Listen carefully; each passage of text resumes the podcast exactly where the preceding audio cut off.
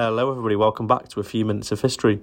My name is Jake, and I am your host. I just want to start today's episode by thanking everyone who has listened, downloaded, and shared the podcast. We've had over a thousand downloads, which for a podcast which is two months old is super duper.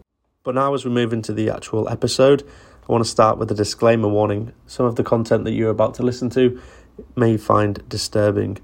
We'll be talking about one of the most notorious and evil Nazi doctors of World War II Josef Mengele. He performed gruesome medical experiments on thousands of prisoners at Auschwitz concentration camp. Before the war, Mengele received doctorates in anthropology and medicine and began a career as a researcher. He joined the Nazi Party in 1937 and then he joined the SS in 1938. But from 1943 until 1945, Mengele built up a reputation as the angel of death at Auschwitz. Like other doctors on site, Mengele was tasked with choosing which prisoners would be murdered immediately and which ones would be kept alive for grueling labour or for his own disgusting human experiments. Many prisoners remembered Mengele as being a particularly cruel doctor. Not only was Mengele known for his cold demeanour on the arrival platform of Auschwitz, he would flick his finger left and right to determine which prisoners would live or die. He was also infamous for his brutality during his human experiments.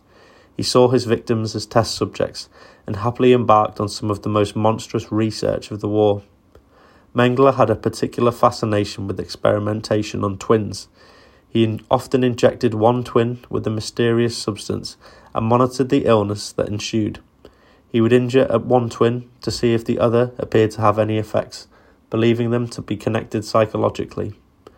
Mengele would apply painful clamps to children's limbs to induce gangrene he would inject dye into their eyes in an attempt to change them to the colour of blue. Whenever a test subject died, the child's twin would be immediately killed with an injection of chloroform to the heart, and both twins would then be dissected for comparison. When a typhus epidemic began in the women's camp of Auschwitz, Mengele cleared one block of 600 Jewish women and sent them to their deaths in the gas chambers. For these actions, Mengele was awarded the War Merit Cross. Mengele sewed two Romany twins together back to back in a horrific attempt to create conjoined twins. Both twins died of gangrene after suffering for several days. Around 3,000 twins were pulled from the masses on the ramps, most of them children, and only around 200 of these would survive the war. In January 1945, as the Soviet army advanced through western Poland, Mengele fled Auschwitz and Mengele managed to avoid the victorious Allies until June, when he was picked up by an American patrol. He was travelling under his own name at the time, but the wanted criminal list hadn't been efficiently distributed, so the American patrol let him go, unaware of who he was.